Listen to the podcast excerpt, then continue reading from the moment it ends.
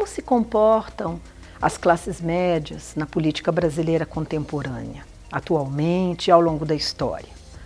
Como que mulheres e homens que fazem parte dessa classe social pensam a política, apoiam candidatos, rejeitam outros, se organizam ou não se organizam, defendem seus interesses ou se opõem aos outros interesses.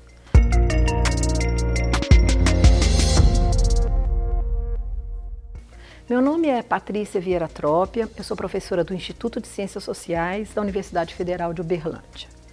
Meu grupo de pesquisa e eu nos mobilizamos para estudar a classe média por várias razões. A primeira delas é de razão histórica. A classe média é um ator decisivo na política brasileira. Como é que a gente poderia pensar a Revolução de 30, o papel do movimento tenentista sem a, a classe média? Como pensar o golpe de 64, apoio que segmentos das classes médias tradicionais deram ao golpe, ou mesmo a resistência por meio da luta armada que foi realizada pelo movimento estudantil por intelectuais. Na conjuntura recente, diante do 8 de janeiro de 2023, como se posicionaram as camadas médias diante da tentativa de golpe? Tudo isso mobiliza o nosso grupo. E nós chamamos classes médias porque a gente não pensa a classe média como um grupo homogêneo. Na verdade, a classe média é um conjunto de segmentos, de frações que são muito heterogêneas e que podem, mesmo na mesma conjuntura, se posicionar de forma distinta.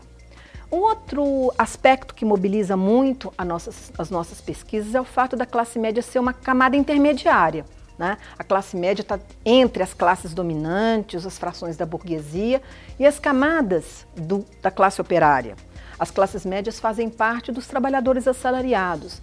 Mas um diferencial da nossa pesquisa é pensar que as classes médias sempre se posicionam de forma interessada, ou seja, mesmo quando as classes médias parecem se aliar a determinados segmentos sociais, a grupos dominantes, a empresários, é preciso investigar e explicar quais são os interesses materiais, políticos, ideológicos dessa classe social. É, é um ator, como eu chamei a atenção, extremamente importante.